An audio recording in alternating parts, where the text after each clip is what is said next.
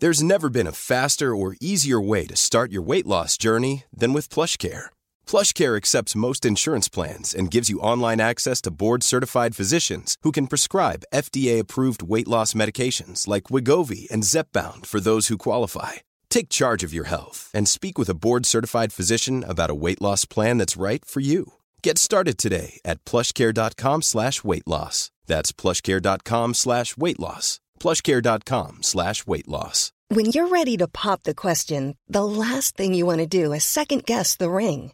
At BlueNile.com, you can design a one-of-a-kind ring with the ease and convenience of shopping online. Choose your diamond and setting. When you find the one, you'll get it delivered right to your door. Go to BlueNile.com and use promo code LISTEN to get $50 off your purchase of $500 or more. That's code LISTEN at Bluenile.com for $50 off your purchase. Bluenile.com code LISTEN. There's never been a faster or easier way to start your weight loss journey than with PlushCare. PlushCare accepts most insurance plans and gives you online access to board-certified physicians who can prescribe FDA-approved weight loss medications like Wigovi and Zepbound for those who qualify. Take charge of your health and speak with a board-certified physician about a weight loss plan that's right for you. Get started today at plushcare.com slash weight loss. That's plushcare.com slash weight loss. plushcare.com slash weight loss.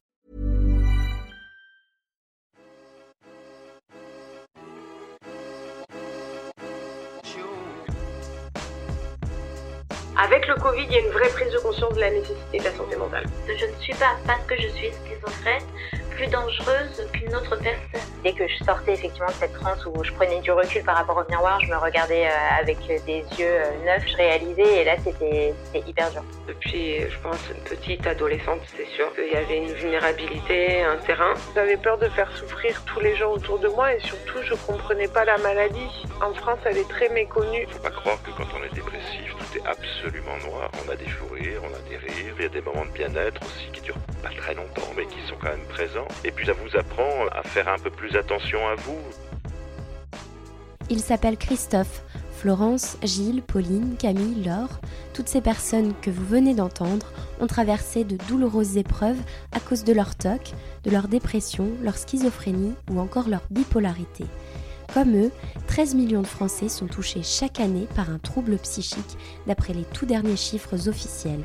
Alors c'est vrai, on parle désormais un peu plus de santé mentale dans les médias, sur les réseaux sociaux ou encore à la télévision. Mais il reste encore de nombreux freins qui empêchent de libérer la parole et peut-être même de sauver des vies. Alors ne perdons pas de temps. Je suis Clotilde Costil, journaliste et créatrice du podcast On marche sur la tête qui brise les tabous sur les maladies psychiques. Je suis ravie de vous accueillir dès à présent pour la saison 2, disponible gratuitement sur toutes les plateformes d'écoute. Installez-vous confortablement, tendez bien l'oreille et laissez-vous porter par ces histoires bouleversantes mais aussi pleines d'espoir.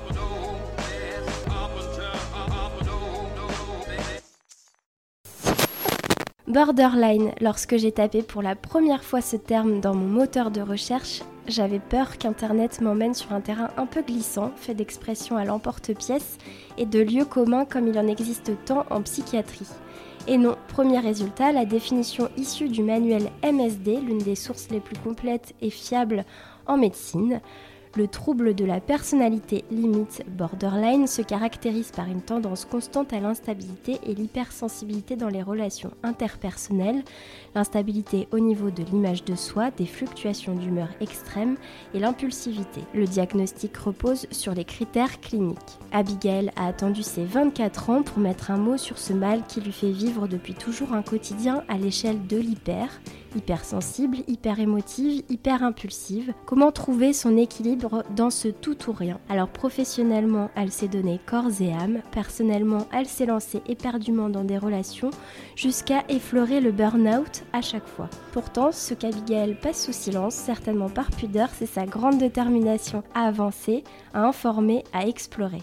En 2022, elle a avalé 2000 km à travers l'Europe, seule, en autostop. Elle a aussi créé un compte Instagram, Voyageuse au naturel, suivi par plus de 12 000 personnes et s'exprime avec courage sur son histoire dans les médias pour informer et déstigmatiser les troubles psychiques.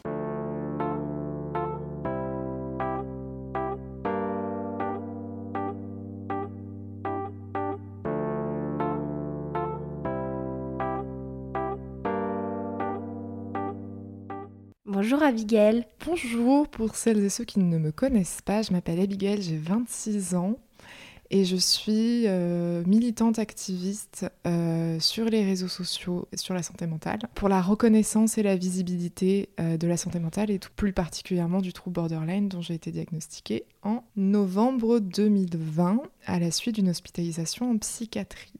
Voilà. Et sinon, tu l'as très bien dit, je suis une très grande aventurière dans l'âme.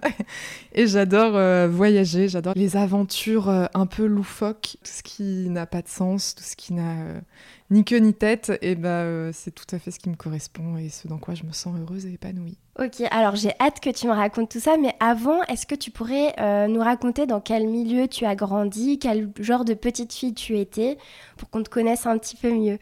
Euh, Ça va être pas facile pour moi de parler de mon enfance parce que j'ai pas beaucoup de souvenirs, mais j'ai toujours été, je pense, une enfant qui s'est sentie très dysfonctionnelle dès le départ. Déjà parce que je suis dyslexique et dysorthographique, donc l'école c'était pas forcément quelque chose euh, hyper chouette pour moi. En gros, euh, j'ai pas réussi à apprendre à lire avant, je crois, le CM2. J'avais des troubles du langage pour m'exprimer. J'ai fait six années dans huit années d'orthophoniste. Et alors l'orthographe, euh, au jour d'aujourd'hui, j'ai toujours pas, euh, j'ai toujours pas, je, sais toujours pas écrire correctement. Et ça, pour le coup, c'est vraiment quelque chose d'hyper handicapant mm. parce que euh, il y a vraiment des mots que j'écris en phonétique. C'est une très grande honte pour moi d'écrire.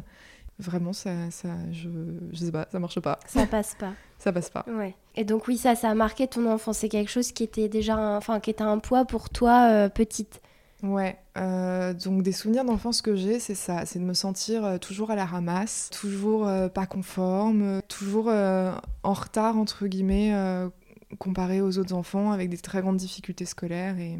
Enfin, j'ai des souvenirs qui ont quand même été assez compliqués assez tôt.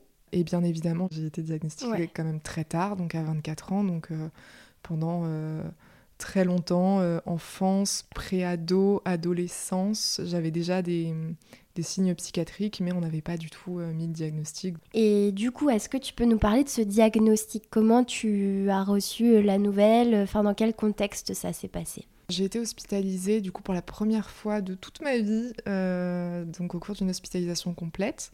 C'est-à-dire j'étais tout le temps à l'hôpital en pyjama. et en fait, ça a duré deux mois. Et à la fin de mon hospitalisation, j'en suis sortie avec ce diagnostic du trouble de la personnalité borderline. Alors quand on me l'a annoncé comme ça, je savais pas du tout ce que c'était, j'en avais jamais entendu parler. Euh, je trouve à titre personnel que trouble de la personnalité, ça vend pas du rêve. Non, non, non c'est clair. Quand on t'annonce ça, tu te dis pas, ouais, chouette, trop bien, euh, meilleure nouvelle de ma vie. tu te dis, euh, ok, qu'est-ce que c'est? Bah, Déjà, il y a le mot trouble, donc il faut encaisser et associer à personnalité. Ça remet peut-être, j'imagine, bah, tu vas nous expliquer, mais une partie de ton identité aussi en question? Bah, euh, c'est ça, en fait. Euh, moi, ce que, ce que je reproche un peu euh, dans le monde de la psychiatrie, c'est qu'on comprend pas en fait tous ces termes. Quand j'ai été hospitalisée, je suis pas tombée sur des professionnels de la santé qui m'ont vraiment expliqué les choses et qui ont pris le temps. Donc déjà, il a fallu que je comprenne mon diagnostic. Euh, dans un premier temps, j'ai quand même eu ce truc en me disant oh là là, qu'est-ce que ça veut dire? Est-ce que c'est grave? Est-ce que c'est pas grave? Est-ce que ça se soigne? Est-ce que je vais être comme ça toute ma vie? Il, a fallu comprendre véritablement ce que c'était.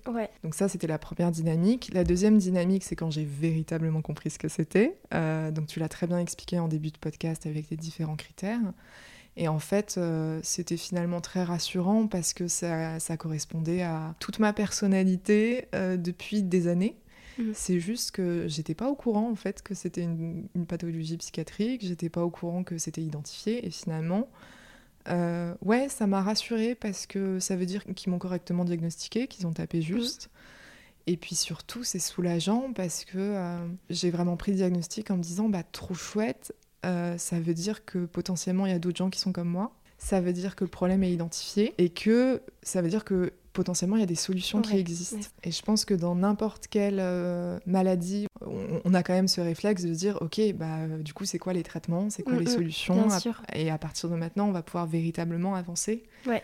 Euh, et, c'est un peu la découverte de la deuxième partie de ma vie. Euh, la partie où je vais partir à la quête de réponses, de véritablement creuser les choses en thérapie, de comprendre mm. des choses que j'avais pas compris, c'était une souffrance, mais euh, j'avais pris le truc un peu comme une fatalité, en mode bon bah je suis comme ça, c'est ma personnalité, ça changera jamais, ce sera toujours comme ça, et je vivrai toujours euh, euh, un peu dans la souffrance, avec une âme un peu torturée. Et finalement, ouais non, c'est hyper encourageant de se dire que bah non.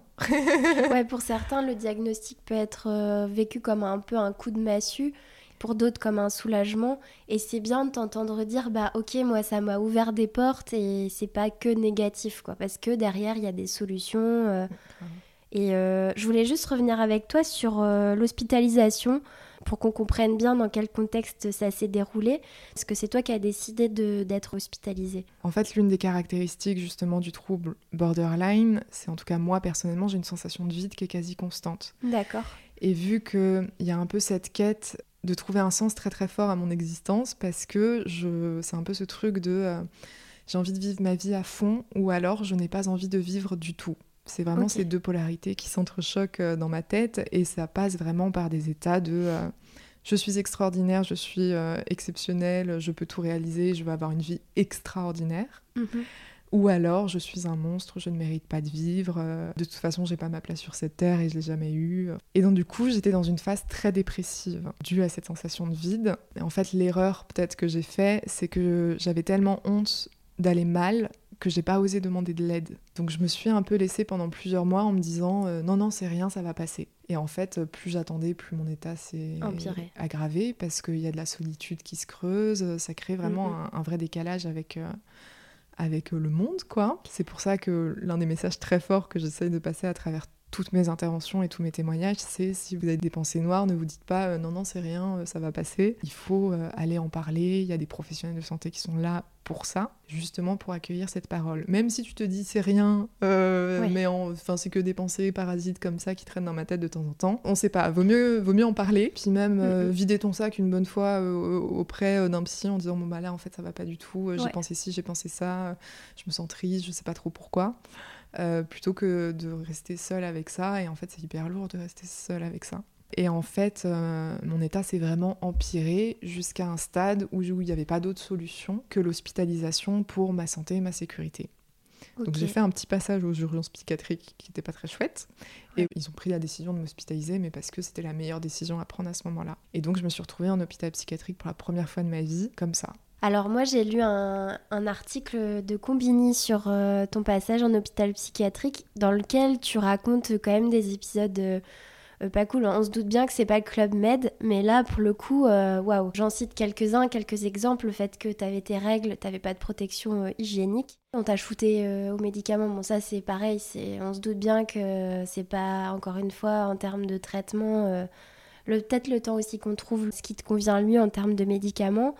Et voilà, est-ce que tu peux nous raconter cette expérience, comment tu l'as vécue? En fait, le souci, c'est que je suis tombée dans une structure qui était véritablement en manque de moyens matériels et humains. Mm. Donc déjà, de base, euh, l'hôpital dans lequel j'étais, la structure, était, euh, à mon sens, dysfonctionnelle sur bien des points. Euh, à titre d'exemple, en fait, on a des boutons dans les chambres qui mm. permettent, en cas d'urgence, d'appeler le personnel soignant. Je me suis retrouvée dans une situation d'urgence qui était assez grave. J'ai appuyé de toutes mes forces sur ces boutons et il n'y avait rien qui marchait, il n'y avait rien qui fonctionnait, et ça, c'est juste pas possible. Euh, il y a eu bien évidemment la fois où tu oui, pardon, j'ai cité cet exemple parce que ça m'a interpellée. C'est juste peut-être pas le plus grave parce que t'étais pas dans une situation de, de danger euh, immédiat, euh, l'histoire des règles, mais ça prouve aussi que voilà, il y a un dysfonctionnement en termes de moyens, effectivement. En l'espace de 48 heures, je me suis retrouvée coupée de tout et de tout le monde parce mm. que j'avais pas le droit de voir mes proches, j'avais pas de droit de visite. Donc c'est un peu en l'espace de 48 heures, déjà on m'a transférée en plein milieu de la nuit, je débarque dans une chambre qui est un peu morbide, j'avais le droit à rien. Euh, le seul truc qu'on m'a laissé c'est ma peluche parce que j'ai un doudou et Heureusement qu'on me l'a laissé parce que sans ça, je sais pas comment j'aurais fait. Et voilà, on te met en pyjama. Euh, j'avais des doses assez conséquentes de médicaments parce que, alors ça, euh, pour le coup, je pense que on est un peu tous et toutes passés par là. Il y a un peu une phase expérimentale, tu sais, quand euh, j'étais pas diagnostiquée, ils savaient pas ce que j'avais. Ils tâtonnaient, quoi. Donc, je pense qu'ils testent un peu les médocs pour voir comment tu réagis. Bon, là aussi, je vais pas rentrer dans les détails, mais il y a quand même des effets secondaires qui sont assez conséquents, donc c'est pas agréable à vivre. Et donc, en effet, j'ai eu mes règles. Et en fait, j'ai demandé à avoir accès à des protections périodiques. Ils en avaient pas. Donc ça a créé un stress énorme parce que je me suis mise à, envoyer en fait un message euh, dans un groupe WhatsApp en mode SOS, euh, est-ce que quelqu'un peut venir euh, m'apporter des protections périodiques à l'hôpital, sachant que j'avais pas le droit de visite, donc c'est vraiment juste faire un aller-retour. Mhm. Enfin, j'ai eu trop de chance. J'ai eu ma meilleure amie qui en a acheté plein et tout, justement pour pouvoir les passer à d'autres personnes menstruées dans la même situation. En attendant, soyons honnêtes, j'ai déjà taché plusieurs culottes de sang, ce qui n'était pas très agréable Enfin, moi, je me suis sentie véritablement dégradée dans mon hygiène Bien sûr, oui. Et en fait, on m'a donné une couche euh, urinaire pour les personnes qui surinent dessus. Dans le contexte et dans la fragilité psychique dans laquelle j'étais, je me suis dit, je suis plus rien, je suis plus personne, j'existe plus. Euh. Mm, mm. Enfin, je suis tombée au fond du trou. Euh, enfin, vraiment, c'est pas la meilleure hospitalisation de ma vie, parce que du coup, j'ai fait d'autres hospitalisations dans d'autres structures de soins qui se sont beaucoup mieux passées, tout simplement parce que déjà, les locaux, ils sont flambant neufs, euh, l'équipe soignante, elle était hyper bien formée. Mm. J'ai pas du tout envie de jeter la pierre dans le milieu psychiatrique, pas du tout, parce que je suis hyper admirative de tous les gens qui travaillent euh, dans le milieu psychiatrique et je tiens vraiment à leur communiquer, euh, mais vraiment heureusement qu'il y a des gens qui font ces métiers-là. Mais il faut qu'on puisse véritablement mettre les moyens dans la psychiatrie, parce que la limite est très fine entre une hospitalisation qui va être super aidante et une mm. hospitalisation qui va être finalement traumatisante. Ouais. Tout simplement parce qu'il n'y a pas les moyens. Ouais, c'est fou, hein. mais comme quoi on le répète à longueur de journée que la psychiatrie c'est le parent pauvre de, de la santé aujourd'hui, des services euh, publics aujourd'hui en, France. Et je pense que heureusement, euh, le Covid, bon, c'est un mal pour un bien, est passé par là, mm. euh, a fait prendre conscience qu'il y avait un véritable enjeu en matière de santé mentale et donc de, de mise à disposition de moyens supplémentaires pour euh, répondre à cette question de santé publique. Et donc euh, voilà, c'est important de souligner à travers ces détails qui peuvent sembler insignifiants, mais qui en fait révèlent euh, un véritable problème de fond, quoi. Mais oui, c'est ça, parce que c'est c'est tout plein de petits trucs, mm. mais finalement, ça a donné des choses très traumatisantes pour moi parce que je me suis pas sentie en sécurité. C'est l'inverse me suis sentie en danger. Le personnel soignant est débordé, ils n'ont pas le temps. Oui. Mais c'est pas du tout euh, leur Un manque de volonté, bien sûr. C'est juste, euh, enfin, il y, avait véritablement pas assez de soignants pour encadrer tous les patients. Et le problème, c'est qu'on peut pas se permettre euh, ça parce que parce que si on est hospitalisé, c'est qu'on est dans une très grande détresse et les crises doivent être encadrées pour pouvoir être désamorcées. Et si les crises sont pas encadrées, ça peut donner des choses bah, compliquées. J'ai vraiment un avis sur la psychiatrie qui est très nuancé parce que euh, ça a été très dur pour euh, renouer le lien après cette euh, première expérience et pour accepter d'y retourner. Et finalement, je suis tombée dans un autre hôpital qui était extraordinaire, où il y avait les moyens humains, où il y avait des infirmières, on avait des séances de relaxation. À un moment, on m'a transférée d'une structure à une autre, et dans l'autre structure, bah, il y avait des gens bénévoles qui proposaient, je sais pas, des concerts de musique. Oui, il y avait un lien avec l'extérieur. Ouais, et c'est un truc aussi, c'est un truc super bête, hein. mais euh, quand on m'a transféré dans un autre hôpital, il y avait des couleurs, il y avait des tableaux, et ça peut paraître insignifiant et totalement bête, mais déjà on s'y sent tellement mieux parce que euh, chaque chambre avait euh, sa couleur rose, orange, jaune, bleu, etc. Et les couloirs étaient vraiment colorés, etc. Et en plus, moi j'étais hospitalisée durant la période de Noël, donc c'était décoré, il y avait un sapin. Quand tu vois que mm. tout est blanc, et tout est très neutre. Et je trouve que ça, ça pèse, quoi. Tu as mentionné le fait que c'était assez traumatisant pour toi, cette atmosphère, mais euh, à contrario, c'est là que tu as eu ton premier diagnostic. Donc ça a quand même été une étape importante pour toi. Est-ce que tu peux nous raconter voilà, comment ça s'est déroulé? Je suis ressortie de cet hôpital avec mon diagnostic, donc ça c'était euh, assez bien, sauf que le souci c'est qu'on m'avait pas vraiment expliqué les choses, donc j'avais pas très bien compris. Et puis aussi, euh, euh, la confiance était brisée entre moi et euh, les blouses blanches, donc vraiment, j'en suis ressortie un peu en mode, ouais, enfin, en gros, ils disent un peu n'importe quoi, ils savent pas ce qu'ils font. Et en fait, j'ai rencontré mon psychiatre qui me suit aujourd'hui, et en fait, ils ont fait un dossier pour que je fasse une thérapie de groupe en hôpital de jour, et c'est une thérapie spécialement pour les borderline. Euh, c'était vraiment idéal pour moi dans le sens où euh, je voulais plus être enfermée dans un hôpital et le fait que ce soit un hôpital le jour, je rentre tous les jours chez moi donc ça c'est trop bien. Et en plus de ça, c'est un peu bête mais il y a un espèce de rapport de force. Euh, dans ma première hospitalisation, j'étais tout le temps seule face à 2, 3, 4 blouses blanches. Et là, c'était l'inverse, c'est-à-dire on allait être plein de patients borderline face à une blouse blanche. Et, euh, et ça, c'était un critère qui était important pour moi pour me sentir en sécurité. Je suis arrivée à cette thérapie de groupe. Au début, ça a été très difficile parce que je décrochais pas un mot. Donc j'allais en thérapie de groupe, mais je ne parlais pas. Ça a été assez euh, foudroyant parce qu'en écoutant les autres parler, pour la première fois, je me suis vraiment sentie comprise. Pour quelqu'un qui s'est toujours senti dysfonctionnel depuis toute petite, entendre d'autres gens qui ont des personnalités totalement différentes les unes des autres, on est, on est tous et toutes avec des personnalités qui n'ont rien à voir. Mm.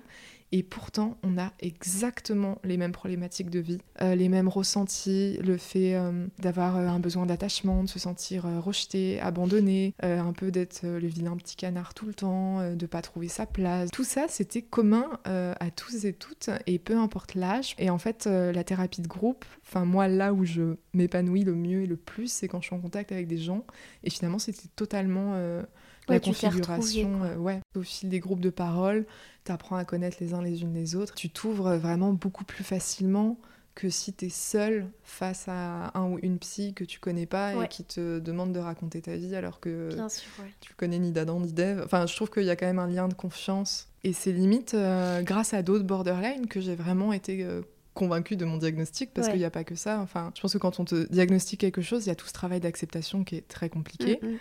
Moi, je fais archi la promotion des thérapies de groupe parce que j'estime euh, avoir fait des pas de géant, mais pas tant euh, grâce euh, au psy mais plus grâce à la richesse des échanges entre nous, quoi. Et en fait, j'avais totalement sous-estimé le fait que, en fait, écouter d'autres gens parler de leur vécu, de leurs blessures, de leurs traumas, de leur enfance, de, de leurs émotions, de sortir. Enfin, il y a vraiment eu des groupes de parole où où, euh, où, on se met à pleurer, euh, où on vide des... Enfin, il s'est vraiment passé des choses super fortes. Moi, je sais que plus d'une fois en groupe de parole, j'ai complètement lâché les vannes et j'ai fondu en larmes. On était euh, nombreux et nombreuses à, à, partager les, les, mêmes blessures sans même se connaître, en ayant tous et toutes des parcours super différents les uns les unes les autres, quoi. Euh, et, et, d'ailleurs, je tiens à rebondir sur un truc que tu as dit tout à l'heure, c'était que l'hôpital psychiatrique, euh, c'est pas que pour les personnes qui ont des, des troubles psy.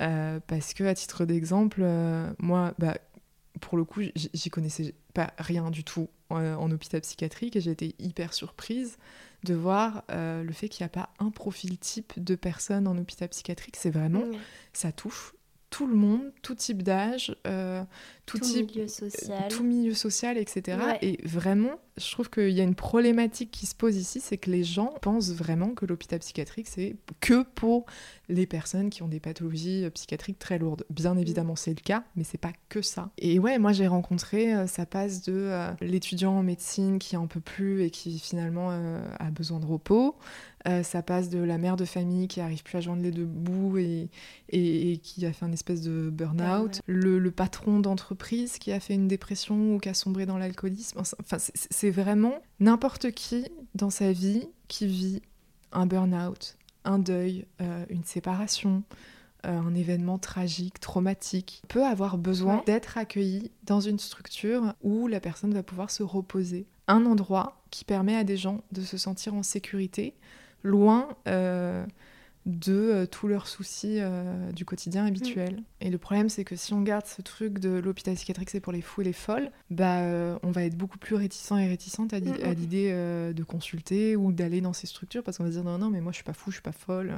Enfin, des choses comme ça, quoi. Et c'est ça, le, enfin, moi, le problème que j'ai identifié principal dans lequel il faut lutter et bah c'est ça quoi, c'est l'image qu'on a de la psychiatrie. En fait, ça c'est un truc dans ma vie perso que je dis jamais, que je suis militante sur la santé ah mentale sur les réseaux sociaux. Ouais, parce que j'ai trop peur du regard des, gens. Quand j'en parle euh, sur Instagram, euh, je suis toute seule face à mon téléphone, donc je suis pas confrontée au regard des gens. Mais quand je suis en soirée, quand je rencontre des, des, gens, j'ai vraiment du mal. Et donc en fait, euh, souvent je le dis pas. Et en fait, hier soir, j'étais à une soirée et pour la première fois, j'ai vraiment oser dire euh, bah ouais moi je suis militante activiste sur les réseaux sociaux sur la santé mentale.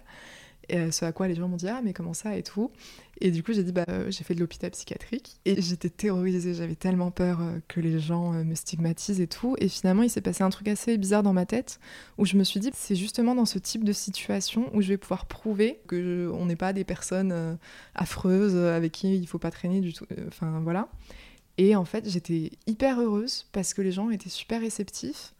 Euh, de un, parce que ça, je pense que ça attise un peu la curiosité quand tu dis tu sors d'hôpital psychiatrique, mais c'est surtout, euh, bah, ils ont vu que j'étais cool, que j'étais sympa, euh, que, mm. que, que, je sais pas, que j'avais la joie de vivre, que j'étais heureuse, qu'on pouvait discuter, qu'on pouvait parler, qu'ils pouvaient poser leurs questions. Et en fait, je me suis dit, ah, mais en fait, c'est ça aussi le combat, c'est finalement de dire aux gens un peu dans la vie de tous les jours, de dire, enfin, à travers une conversation, bah ouais, moi j'ai fait de l'hôpital psychiatrique et que les gens s'y intéressent un peu et de justement euh, démonter tous ces stigmates euh, à la source et de dire bah non, enfin regardez, je, je suis là, euh, je suis cool, enfin je veux dire j'ai des potes, j'ai des trucs et tout, ça se passe très bien et, et, on peut en parler, c'est hyper ok. Et, et, franchement, je suis trop fière de moi parce que je suis persuadée que ces gens, avant d'arriver à cette soirée, n'y connaissaient pas grand-chose et peut-être même avaient deux, trois petits euh, préjugés. C'est possible, ouais. Et j'espère vraiment qu'après m'avoir rencontré, après m'avoir parlé, et bah que quand ils sont partis de cette soirée, ils se sont dit ah ouais,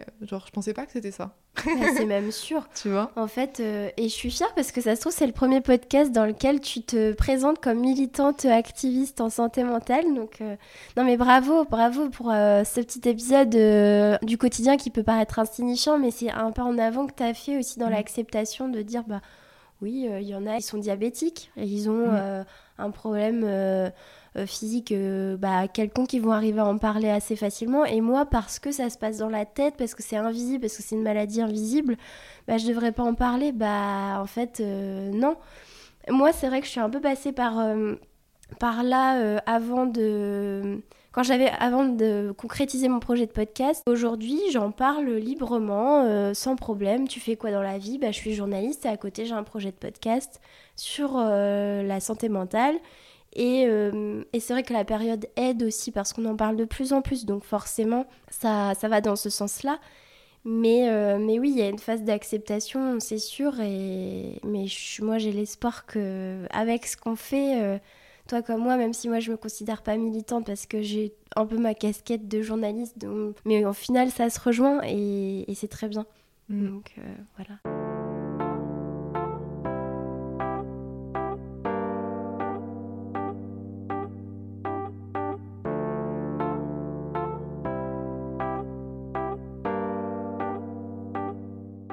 Alors, je voulais te poser une question par rapport aux troubles bipolaires. Tu parlais de polarité tout à l'heure dans ton trouble. Alors, comment on fait pour ne pas confondre trouble de la personnalité borderline et trouble bipolaire? Parce que ça a l'air quand même d'être deux troubles cousins.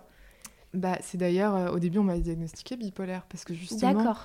Euh, c'est super compliqué euh, de trouver. Enfin, je, je, bon après je suis pas psychiatre, mais je pense que ça doit être particulièrement compliqué de diagnostiquer quelqu'un d'un trouble psy parce qu'il y a tellement de nuances, etc. Mm. à prendre en compte. D'après ce qu'on m'a expliqué, la bipolarité, c'est sur des très longues phases et des très longues périodes, donc des très longues phases maniaques et des très longues phases dépressives, alors que le borderline, ça va être sur des très courtes, enfin en l'espace d'une seule journée, euh, c'est les montagnes russes, quoi. Et aussi, j'avais une psy qui m'avait dit que le borderline, c'était plus des changements de personnalité. Je suis la meilleure du monde, VS, je suis un monstre. Alors que la bipolarité, c'était plus des changements d'humeur. D'où le terme personnalité qui est important euh, dans l'appellation. Je pense, ouais. À confirmer effectivement euh, par un médecin. Concrètement, euh, comment ça te, entre guillemets, handicap au quotidien? Parce que je disais en introduction qu'à titre professionnel comme personnel, ça avait eu des conséquences assez importantes. Est-ce que tu peux nous en parler? Ouais, sur la phase personnelle, étant donné que ça fait euh, des trucs de je suis génial, je suis trop bien, donc dans ce cas-là, je vais être hyper extravertie, je vais avoir plein d'énergie pour plein de choses, je vais être hyper fusionnelle, je suis très fusionnelle avec tous mes potes, tous les gens qui m'entourent et tout, je suis hyper euh, tactile, câlin, euh, enfin tout ça.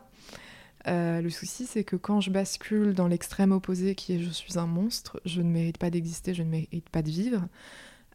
du coup, ça va donner des trucs bah, de rejet, parce que je ne mérite pas l'amour que on me porte. Euh, donc je vais m'isoler, euh, je, vais, je vais avoir tendance à rejeter en fait les gens.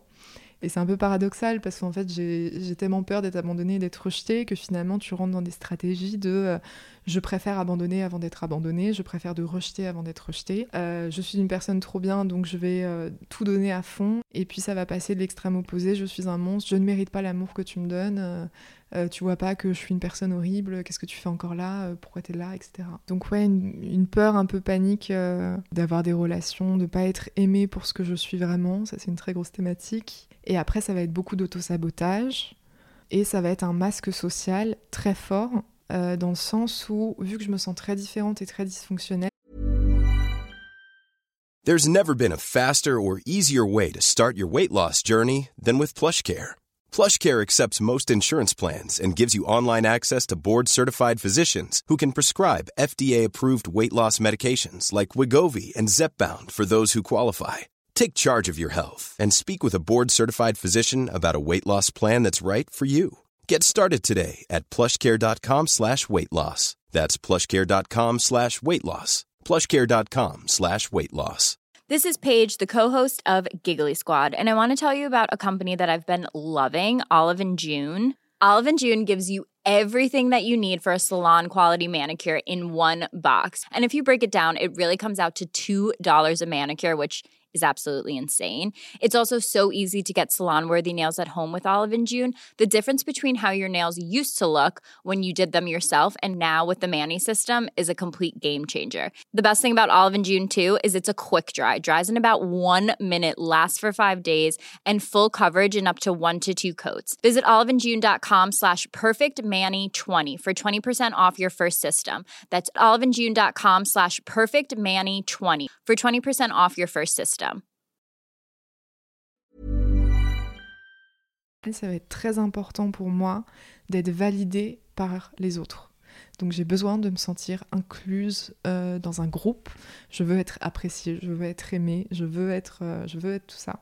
Et donc forcément, ça va être un peu euh, bah, gommer le plus possible la différence, donc toute cette hyper-émotivité, toutes ces émotions qui sont très fortes et très intenses pour être conforme. Et le problème, c'est que ça, ça va créer une accumulation qui va soit créer de l'explosion, donc je vais exploser parce que j'ai trop accumulé et que j'y arrive plus, euh, soit de l'implosion, donc là, ça va être euh, une explosion intérieure, mais euh, des comportements très autodestructeurs envers moi-même. C'est-à-dire? Concrètement, qu'est-ce que tu pourrais faire euh, bah, J'ai des, des, très belles cicatrices sur l'avant de mes bras euh, parce que c'est de l'automutilation. Moi, ça passe par de l'automutilation. Euh, il y a aussi de la boulimie. je, me suis je me fais vomir encore aujourd'hui, ça m'arrive de temps en temps. quand je suis dans des pics émotionnels très forts, parce qu'il y a ça aussi, en fait, il y a les crises. les crises, c'est ouais, des, des, des, pics hyper intenses qui sont complètement ingérables. Euh, et, en fait, dans, des moments de crise, euh, souvent, ce qui se passe, c'est ça, euh, de la boulimie. Enfin, moi, me faire du mal, c'est quelque chose qui me fait redescendre de mes crises tout de suite, mais, ce mais c'est pas quelque chose qui est très cool et très chouette à faire. Et c'est pour ça d'ailleurs que les professionnels de santé mentale, enfin, il y a des vrais. en fait, c'est ça, quand j'étais en hôpital de jour, on avait des groupes de parole sur la tolérance à la détresse, où justement on parlait de nos crises. Et en fait, les psys euh, nous ont donné tout plein d'informations, tout plein de techniques, tout plein de, tout, plein de choses euh, à faire quand on est dans des moments de crise. Et en fait, il y a plein de choses qu'on peut faire, mais vu qu'on est seul et livré à nous-mêmes et qu'on n'est pas au courant de tout ça, bah forcément, euh, on se débrouille un peu comme on peut avec ce qu'on a. Ouais, en fait, c'est comblé par un vide, mais disons pallier finalement, bah, plutôt que je vais utiliser un exemple, mais c'est un peu comme le fumeur qui essaie d'arrêter de fumer, qui plutôt que de prendre une cigarette va prendre un stylo pour refaire le mouvement. C'est, je caricature, mais est-ce que c'est un peu ça de, bah plutôt que d'aller se faire vomir, tu vas euh, faire une activité pour euh, essayer de répondre à l'instant T à la crise qui monte? Mais c'est ça, en fait, il y a plein de solutions. Euh, je sais pas, tu peux sortir, aller marcher en forêt. Tu peux, enfin, moi j'ai trouvé la peinture. Euh, la peinture, c'est. donc moi, c'est mon outil à moi, mais chacun et chacune euh, trouve euh, ce qui, ce qui lui convient. Mais quand je suis dans des pics émotionnels qui sont, complètement, enfin, qui sont très forts, et ben, le fait de transposer ça à travers la peinture, de mettre une image, des trucs, etc., je vide tout. Et quand je peins, bah, c'est trop bien parce que c'est là où, en plus de ça, un tableau, ça prend plusieurs heures. Donc j'ai le temps de redescendre. Et, et, en fait, j'ai trouvé mon truc à moi. Mais, euh, mais en fait, il y a plein de choses. On peut, euh, je sais pas, appeler, appeler un ami et dire Oh là là, est-ce que ça te dit ce soir on se fait une soirée Netflix avec des bonbons enfin, Moi, je sais que ma meilleure amie, on se fait des soirées, je sais pas, Twilight quand ça va pas. mais c'est pas du tout, je vais aller voir ma meilleure amie en, en, en, crise, pas possible, c'est pas ça. C'est plus bah euh, en fait euh, là je sais que être seule c'est pas une super bonne idée. Mm. donc je vais partir aller faire une activité avec quelqu'un que j'aime très fort.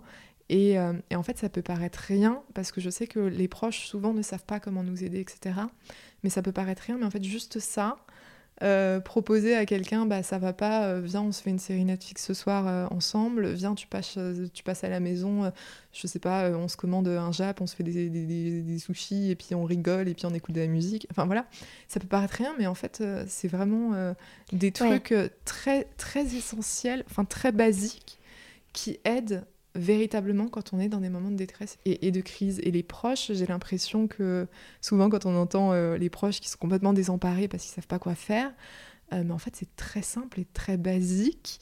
Euh, il n'y a pas besoin de faire... En fait on n'attend pas, je pense que c'est ça. on n'attend pas des proches qui guérissent notre, notre, nos troubles ou notre maladie. C'est pas leur rôle, c'est pas ça. Euh, pour ça, il y a des psychiatres, euh, il y a des traitements médicamenteux, etc. Ce qu'on attend des proches, c'est juste qu'ils nous témoignent leur amour et qu'ils et qui, soient présents et qu'ils soient là. Et c'est vraiment des phrases du style euh, Tu n'es pas seul, je t'aime, tu es aimé, tu as ta place ici parmi nous.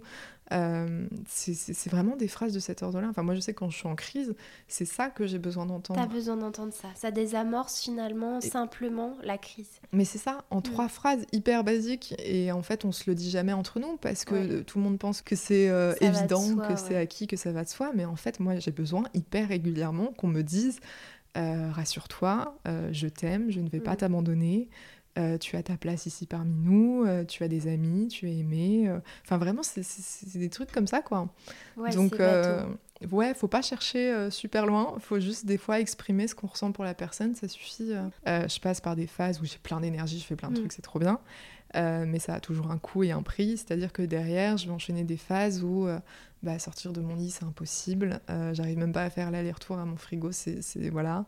Euh, je, reste en pyjama toute la journée, j'arrive, enfin me laver, ça va devenir vraiment quelque chose de très compliqué. Et bah par exemple, quand je suis dans ces phases-là, euh, je pense que notre entourage a tous fait euh, la bourde à un moment de faire bon allez, tu, te bouges les fesses, mais mm, mm. ça, ça, sert à rien. Enfin c'est culpabilisant et c'est tout. Oui.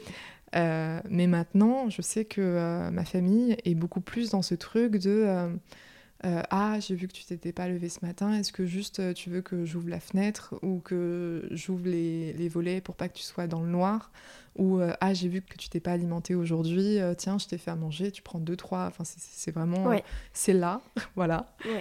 t'en prends si t'en as envie. Et c'est aussi essayer de rendre le quotidien le plus simple possible. Mm. C'est-à-dire, si, tu vois que la personne, elle arrive plus à se lever de son lit, elle arrive plus à s'alimenter toute seule, mm. elle arrive plus. Enfin voilà, c'est pas la forcer à sortir de son lit ou la forcer à s'alimenter. Ça, il n'y a rien de pire mm. que quelqu'un qui te force à manger. Mais euh, mettre à disposition, euh, par exemple, euh, bah, c'est le bordel partout parce qu'en ce moment je suis complètement dépressive, j'ai pas la force de ranger. Bah, quelqu'un qui va venir et qui va ranger pour toi. Euh, mais sans être oh là c'est le bordel, euh, c'est n'importe quoi. Oui, pas dans le commentaire. C'est un déchet, euh, t'es un déchet humain. non, non, ça on n'en a pas besoin. C'est juste ah bon bah j'ai vu que, que t'étais un peu en difficulté, bah vas-y, je vais ouais, je vais ranger les Enfin, euh, je vais ranger euh, les fringues qui traînent, euh, je vais faire une lessive. Enfin, c'est vraiment des trucs comme ça, quoi. Genre, vraiment, faut pas chercher loin. Moi, j'attends pas de mes potes, de, de, ma famille, que ce soit mes psys. Je sais très bien que c'est pas leur rôle et je sais très bien que ça les, les dépasse complètement et que c'est pas, pas à eux de gérer ça. Et c'est pour ça qu'il faut consulter des vrais professionnels. Oui, bien faire la part des choses. Votre conjoint, votre meilleur ami, votre père ou votre mère n'est pas votre psy. Ouais. et c'est aussi des conseils que je donne euh, quand je reçois certains euh, euh, messages de personnes qui entourent des personnes borderline. Mm, mm. c'est aussi un conseil que je donne à l'entourage, c'est protégez-vous. Oui, parce qu'il y a une charge mentale de l'aidant, entre guillemets, qui est assez importante. Ouais, ne dépassez pas mm. vos limites, protégez-vous aider en fonction de ce que vous émotionnellement vous êtes prêt à investir. Et ça, c'est un message aussi qu'on communique pas assez parce que souvent on aime la personne et on a envie de se plier en quatre pour, que, pour tout faire quand elle va pas bien. Mm. Euh, mais non, au bout d'un moment, il faut accepter de déléguer et, de dire ok, là ça me dépasse. Euh, c'est plus à moi de, de, de, de, gérer un, truc aussi gros. Euh, donc je vais aller demander de l'aide à quelqu'un qui, qui, est professionnel là-dedans. Oui, donc c'est le métier, c'est sûr. Euh, alors je me demandais, toi tu parlais de crise tout à l'heure, à quel moment tu... Enfin, le point de bascule, il se situe où? Et comment tu vois les crises arriver? Enfin, Est-ce que tu as des, des signaux, euh, des, des, red flags qui arrivent et qui te disent, ok, là ça, ça monte, ouais. qu'est-ce que je fais? Alors, euh, souvent les crises, ça va être déclenché par tout ce qui est en rapport avec les traumas. Ok. Euh, le souci de ça, c'est qu'on a tous et toutes nos propres traumas et on a tous et toutes nos espèces de trigger warning en fonction mm. de nos traumas. Euh, donc ça, à titre d'exemple, c'est ça justement qui est un peu, qui est un peu embêtant. Euh, c'est que moi, je sais qu'il y a des lieux que je peux pas voir. Il y a des, je sais pas, il y a des prénoms que je peux pas entendre. D'accord, ok. Parce que c'est en rapport avec des traumas. Donc c'est hyper euh, ciblé. C'est hyper ciblé. Genre l'odeur de plomberie, euh, je dis ça en rigolant, mais c'est pas forcément drôle, mais. Exactement. Euh, porter un pyjama d'hôpital, c'est peut-être un truc que je peux pas. Ok. donc en fait voilà, c'est hyper personnel, c'est hyper propre, voilà. Donc on ne sait pas en fait ce qui active une personne on ne sait pas du tout. Donc après, moi, je sais exactement ce, qui, ce, qui, ce qui déclenche des, des crises, etc. Qu'est-ce qui fait que tu bascules d'un état à un autre en fait? Alors, ça je pense que c'est très personnel à chacun chacune, mais moi je sais que ça va varier soit en fonction de mon état de fatigue. D'accord. Euh, c'est-à-dire j'ai tout donné à fond et, euh, et, en fait je suis épuisée et j'ai pas d'autres euh, en fait quand je suis fatiguée en mm. fait c'est ça c'est la fatigue c'est un luxe que je peux pas me permettre limite enfin en fait, le problème, c'est que j'ai aucune conscience de mes limites. Et ça aussi, c'est une caractéristique du trouble borderline. C'est que. Euh, enfin, ma limite, c'est l'effondrement et l'écroulement. Je ne sais pas. Oui, t'as pas de euh, curseur en fait. Il n'y a aucun curseur et je me donne à fond tout le temps. Et, euh, et ouais, c'est ça, c'est je m'écroule et c'est là où je dis ah ok, du coup la limite elle était avant. Ouais, en fait, t'as pas eu la phase toi, c'est déjà trop tard, quoi, presque. Exactement. Et donc, du coup, euh, ça bascule dans l'autre sens. Ou alors, euh, vu que c'est très important pour moi, le regard des autres, d'être aimé, d'être validé, euh, des critiques. Ah oui. Un truc insignifiant pour quelqu'un qui, toi, qui un truc peu. Ouais, c'est genre, c'est tout petit, c'est insignifiant, mais pour quelqu'un qui est très émotif, très. et à qui ça tient super à cœur d'être. voilà, mm. il suffit qu'il y a une toute petite critique et paf, euh, je passe de je suis extraordinaire à euh, je suis redescendue de mon. Enfin, en fait, c'est ça. À euh, je suis horrible, c'est affreux, etc. Et ça, je sais que les psys sont très avertis là-dessus parce que, sais, les psys, ils savent te dire les choses. Mais ils vont bien choisir les mots aussi. Exactement, parce qu'ils savent. parce que moi, je sais que des fois, j'arrive en séance de psy, genre, je suis la reine du monde. Vraiment, j'arrive chez mon psychiatre, je suis géniale, je suis la reine du monde, je suis trop voilà. Euh, et, souvent, je me suis dit, mais comment mon psychiatre euh, m'a pas dit, euh, attends, on redescend un, un, coup, tu vois Mais parce que, en fait, il faut comprendre, c'est super fragile. Ouais, ça tient. C'est super fragile, ça tient à rien du tout. Et il suffit d'un tout petit truc pour que ça rebascule dans l'autre sens et que ça fasse ah ouais mais finalement je suis qu'une merde je sers à rien enfin voilà. Est-ce que tu as des exemples de remarques qui ont pu te, te faire basculer dans la phase plus sombre de la maladie? Bah, euh, ça va être l'exemple hyper bateau, mais euh, les réseaux sociaux. Euh, il y a eu un moment où j'ai témoigné, donc quand j'ai des retours positifs, je me sens la reine du monde et je suis trop heureuse et je me dis oh putain c'est trop bien, etc. Il suffit qu'il y ait, enfin, qu'il y ait des critiques et puis paf, en fait ça a déclenché une crise je l'ai super mal pris, super mal vécu. J'ai débarqué chez mon psychiatre dans un état désastreux. Vu que les émotions sont décuplées, mon psychiatre m'a vu dans un état de crise vraiment. Et, euh, et quand il m'a demandé ce qui se passait, euh, je lui ai dit bah, j'ai reçu euh, trois commentaires sur Instagram sous une vidéo. Et, et je pense que quelqu'un d'extérieur peut ne pas comprendre en, disant mais mais c'est rien ça. T'en fais des caisses alors que. Ouais, genre les gens tu les connais pas. Enfin, je pense que dans, dans, un regard extérieur, les gens, genre, ils peuvent, euh, bah oui, mais enfin, euh, ok. En, en plus, c'était même pas des commentaires très méchants, c'était vraiment juste des trucs, voilà. Mais ça a suffi. donc ça peut, ouais, ça peut paraître de rien, et pourtant, euh, tu sais pas pourquoi ça peut déclencher des énormes crises parce que ça réactive, en fait c'est ça, c'est ça réactive des, traumas. Euh, tout à l'heure je parlais euh, des prénoms et des, et, des villes. Ça m'est déjà arrivé sur Instagram de bloquer une personne juste parce qu'elle avait un prénom que je peux pas voir. C'est affreux parce que la personne je la connais pas. Elle n'y peut rien. Mais elle n'y peut rien. Bon, ça va, moi, tu m'as pas bloqué. Non, non, non, c'est pas Clotilde. Euh, mais c'est vraiment un truc où je. En fait, euh, je peux pas prendre ce risque-là. D'accord. C'est vraiment de la protection. Et c'est affreux parce que les, les, gens comprennent pas, et c'est normal qu'ils comprennent pas. Mm. Mais euh, souvent, quand tu comprends pas la réaction de quelqu'un, il faut mm. comprendre que peut-être qu'il y a un trauma derrière. Bien sûr, oui. Et tu sais pas ce que tu as activé. Bien évidemment, ce n'est pas du tout ta faute. Mais quand la personne réagit d'une telle sorte, Enfin voilà, juste euh, accueillir le truc sans forcément chercher euh, plus loin en disant ok.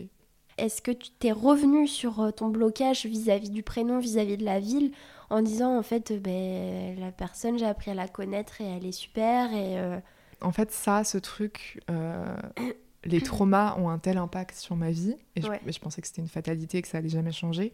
Mais finalement, j'ai appris qu'il existait des choses pour guérir des traumas. Enfin, peut-être pas pour guérir, mais pour être désensibilisé des traumas. Et là, c'est tout le parcours que je suis en train de faire en ce moment. Donc, je suis en train, j'ai entamé un parcours de désensibilisation euh, à tous ces red flags, tous ces trigger warnings que j'ai tout le temps, parce qu'en fait, c'est invivable. C'est invivable. Euh, en tout cas, moi, je, je sais qu'au bout d'un moment, euh, j'étais là en mode mais en fait là j'y arrive plus parce que ça déclenche des crises d'anxiété énormes parce que ce que je t'ai dit je me retrouve à blacklister des gens que je ne connais même pas mais juste à cause de leur prénom tu vois et là je suis tellement heureuse d'avoir trouvé une psychologue spécialisée en psychotrauma et pour lequel je vais aller me confronter à mes traumas le temps d'une séance avec une professionnelle et faire ce travail de désensibilisation. Euh, bah en fait c'est trop bien et j'espère que d'ici quelques séances bah finalement euh, euh, ça ira beaucoup mieux et que j'aurais pu du, tout ça parce que j'aurais intégré que bah, ce trauma, c'est bon, euh, je m'y suis assez confrontée pour ne plus y être euh, pour ne plus que ça déclenche des choses comme ça. Comment gère ton entourage cette question des trigger warnings, comme tu l'expliquais bien? En fait, moi, je suis très protectrice vis-à-vis de mon entourage. Parce que je supporte. En fait, je sais que quand j'ai été hospitalisée, je sais que tout mon parcours, ça les a énormément impactés et mm. affectés. Euh, et ça, c'est affreux. Euh, j'en ai conscience que quand je vais mal, mes proches vont mal aussi, parce qu'ils s'inquiètent pour moi. Et euh, là, je suis rentrée un peu dans une autre stratégie, dans le sens où j'ai pas envie de, que mes proches s'inquiètent pour moi tout le temps en permanence. donc, bah alors je sais pas si c'est bien ou si c'est pas bien, en toute sincérité, mais, mais je leur montre, j'essaye de pas leur montrer quand ça va pas parce que j'ai pas envie qu'ils s'inquiètent. Donc je suis très très protectrice, je veux surtout pas en fait c'est ça, je veux surtout pas que ma maladie mentale impacte les gens que j'aime. Genre je leur dis pas tout euh, et, je ne leur montre pas tout. Et, euh, et du coup en effet, je suis pas 100% euh, moi-même avec les gens que j'aime très très fort, mais, mais aussi parce que moi ça m'enlève une charge. Mm. parce qu'au moins ils s'inquiètent pas pour moi et, et, ils sont pas là Enfin, euh, j'ai vu l'impact que j'avais et, j'ai plus, j'ai plus envie de, euh, de, je sais pas, de retrouver ma maman dans des états euh, très mm. d'inquiétude. J'ai vu qu'elle a été super affectée par ça et j'ai pas envie de lui refaire, revivre ça. j'ai vu l'impact que ça a eu sur mes potes, sur mes proches. C'est trop d'inquiétude, c'est trop de souffrance, c'est trop de voilà, et j'ai pas envie d'être source de ça. Du coup, je vis tous ces états de détresse, mais avec mon psychiatre. Oui, en fait, tu réserves ces moments-là euh, avec euh, Exactement. Le. Quand ça va pas, c'est mon psychiatre qui est au courant. Quand je fais des crises, c'est mon psychiatre qui m'accueille. Euh, et c'est vraiment, bon là pour le coup, je décharge tout chez lui. Allez, c'est parti. on, a, une heure. ah, mon psychiatre, je peux te dire qu'il y a matière à travailler. mais pas, pas mes proches, pas ma famille. Euh, tu as évoqué rapidement la question des réseaux sociaux, mais sans détailler tout à l'heure. Euh, à quel moment tu as décidé de faire ton coming out psy, c'est-à-dire en parler publiquement euh, sur les réseaux sociaux et à dire, bah voilà, en toute transparence, moi j'ai ce trouble et voilà, j'en parle parce que j'ai envie de sensibiliser. Quand je suis sortie de tout ça, de l'hôpital psychiatrique et tout, c'était une telle souffrance, c'est tellement mon quotidien qu'on ne peut pas ne pas en parler. C'est-à-dire, c'est vraiment, c'est viscéral pour moi. Euh, il faut, il faut qu'on s'intéresse à cette problématique, il faut qu'on en parle, c'est trop important. Euh, toute ma vie, euh, enfin toute ma vie tourne autour de ça. Et, et, et, ouais, c'était un peu ce truc. Il y avait aussi ce truc de quand j'étais en hôpital psychiatrique, j'avais pas les mots. J'étais shootée au médoc, j'avais beaucoup de mal à m'exprimer, j'avais pas les mots pour. Enfin, j'avais pas le recul sur ce que j'étais en train de vivre. Euh, et, c'est un peu aussi pour me faire revanche de la moi d'il y a deux ans, qui était incapable, qui était au fond du trou, qui était en train de vivre un enfer et qui était incapable de mettre des mots sur ce qu'elle vivait. Et bah là, c'est un peu ce truc de ok, j'ai retrouvé ma voix, j'ai retrouvé euh, mon énergie. Euh, là, j'ai la force psychique, mentale et je suis assez bien dans ma tête pour pouvoir mettre de l'ordre sur ce que j'ai vécu. Mm. Et donc, euh, bah, il faut saisir cette chance. Ouais, c'est un peu, je me sens un peu missionnée de, ok, j'ai envie un peu de me faire justice à moi-même d'il y a deux ans.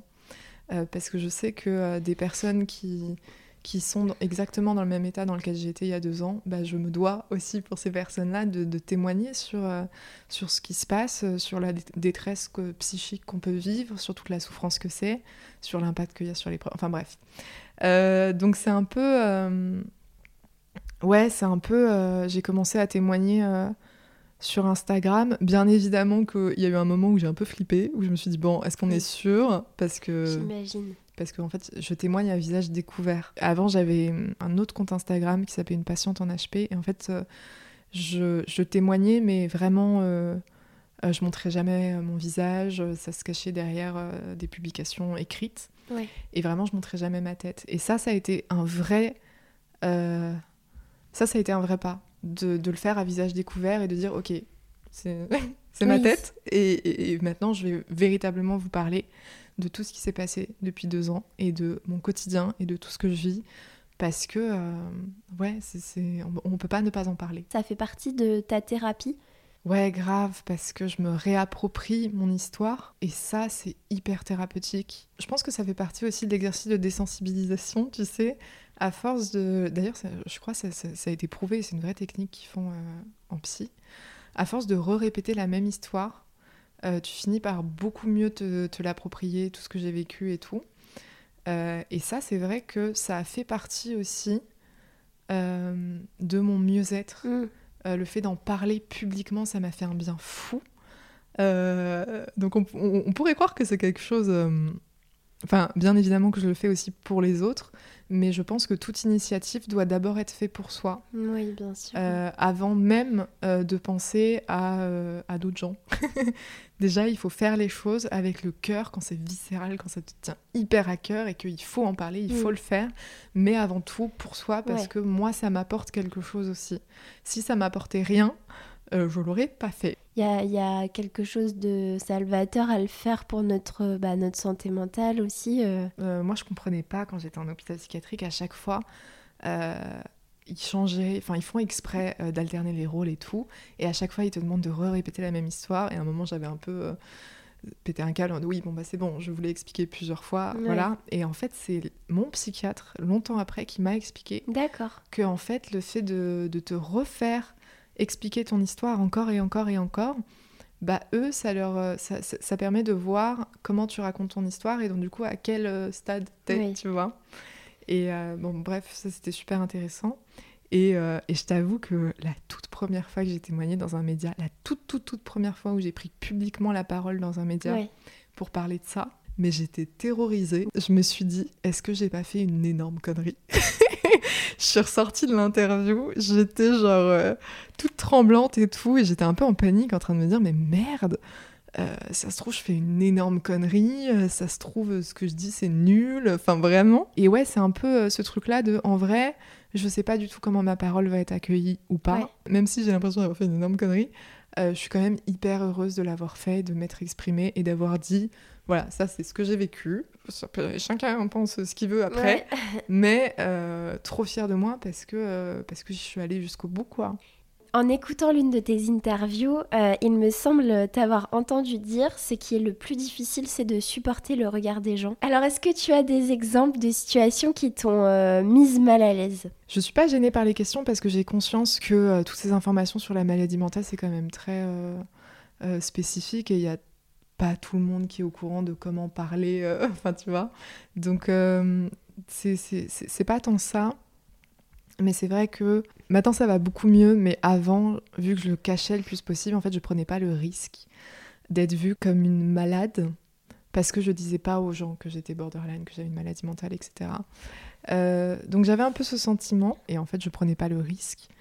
Euh, donc euh, j'étais un peu dans une dualité parce que sur les réseaux sociaux j'en parle énormément et j'étais un peu terrorisée à l'idée que des gens que je connais tombent sur mon compte Instagram. Euh, et découvre tout ça. Parce que finalement, euh, j'en parle très peu aux gens euh, que je rencontre dans la, enfin, dans la vraie vie. Enfin, tu vois, quand je suis en soirée et tout, mis à part hier soir, mais quand je suis en soirée et tout, c'est vraiment un truc que j'ai pas du tout envie que les gens sachent et disent. Et d'ailleurs, c'est pour ça que je me cache derrière, derrière un pseudo sur les réseaux sociaux. mon prénom, il n'est pas forcément écrit. Enfin, tu vois j'ai pas envie d'être trouvée par les gens qui m'entourent. Et c'est vrai que euh, bah là, du coup, plus le compte grossit, euh, plus il y a des choses qui arrivent. Et par exemple, euh, j'ai une ancienne collègue de travail qui m'a envoyé un message. Enfin, elle, a bossé avec moi pendant quand même très longtemps. Elle m'a vue tous les jours et elle n'a pas soupçonné une seule seconde tout, tout, ce qu'il y a derrière, quoi. Donc ça prouve aussi que, que la maladie mentale, ça se voit pas du tout, même si c'est tes collègues de taf et que tu les vois tous les jours et que tous les jours ils ont euh, euh, la pêche, la banane et tout, et en fait derrière, euh, bah, hôpital psychiatrique, maladie mentale, etc. Quoi. Ouais, bah, c'est le propre du handicap invisible, sachant que 80% des handicaps sont invisibles, c'est énorme. Mm. J'étais hyper surprise, mais en fait, quand j'étais hospitalisée, il y a une des infirmières de, de l'hôpital dans lequel j'étais qui est tombée sur une interview euh, de moi sur Instagram.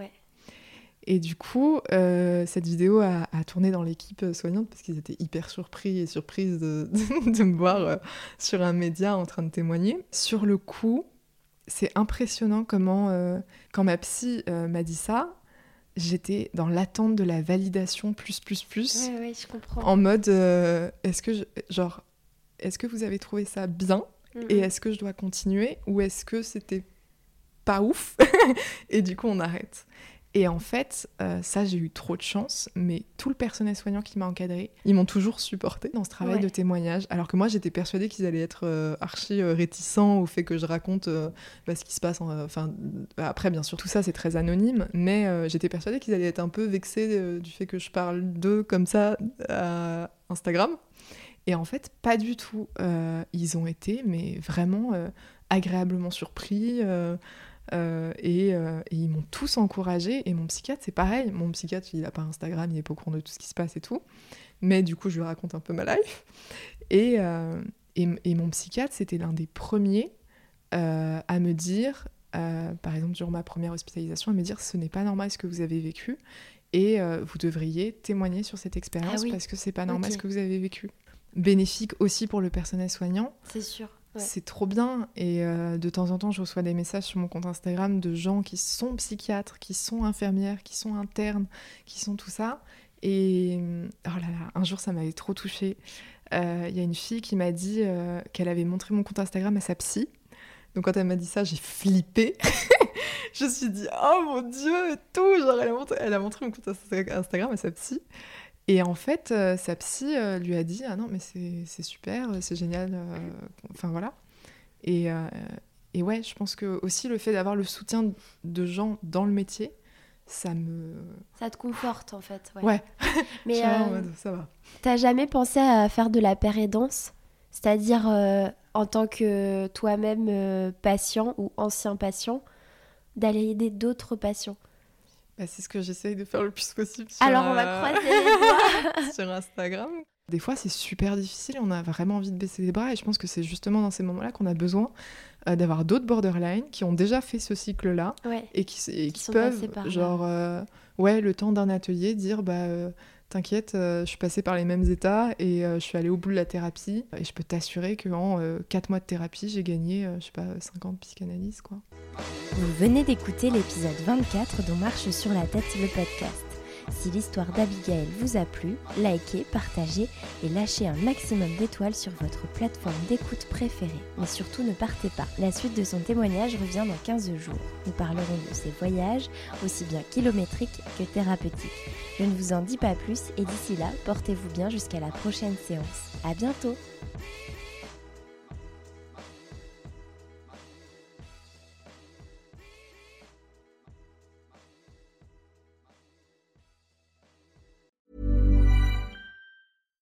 Hi, I'm Daniel, founder of Pretty Litter. Cats and cat owners deserve better than any old-fashioned litter. That's why I teamed up with scientists and veterinarians to create Pretty Litter. Its innovative crystal formula has superior odor control and weighs up to 80% less than clay litter. Pretty Litter even monitors health by changing colors to help detect early signs of potential illness. It's the world's smartest kitty litter. Go to prettylitter.com and use code ACAST for 20% off your first order and a free cat toy. Terms and conditions apply. See site for details. Cool fact a crocodile can't stick out its tongue. Also, you can get health insurance for a month or just under a year in some states. United Healthcare short term insurance plans, underwritten by Golden Rule Insurance Company, offer flexible, budget friendly coverage for you. Learn more at uh1.com. Hey, it's Paige DeSorbo from Giggly Squad. High quality fashion without the price tag? Say hello to Quince. I'm snagging high end essentials like cozy cashmere sweaters, sleek leather jackets, fine jewelry, and so much more. With Quince being 50 to 80% less than similar brands. And they partner with factories that prioritize safe, ethical, and responsible manufacturing. I love that. Luxury quality within reach. Go to quince.com slash style to get free shipping and 365 day returns on your next order. Quince.com slash style.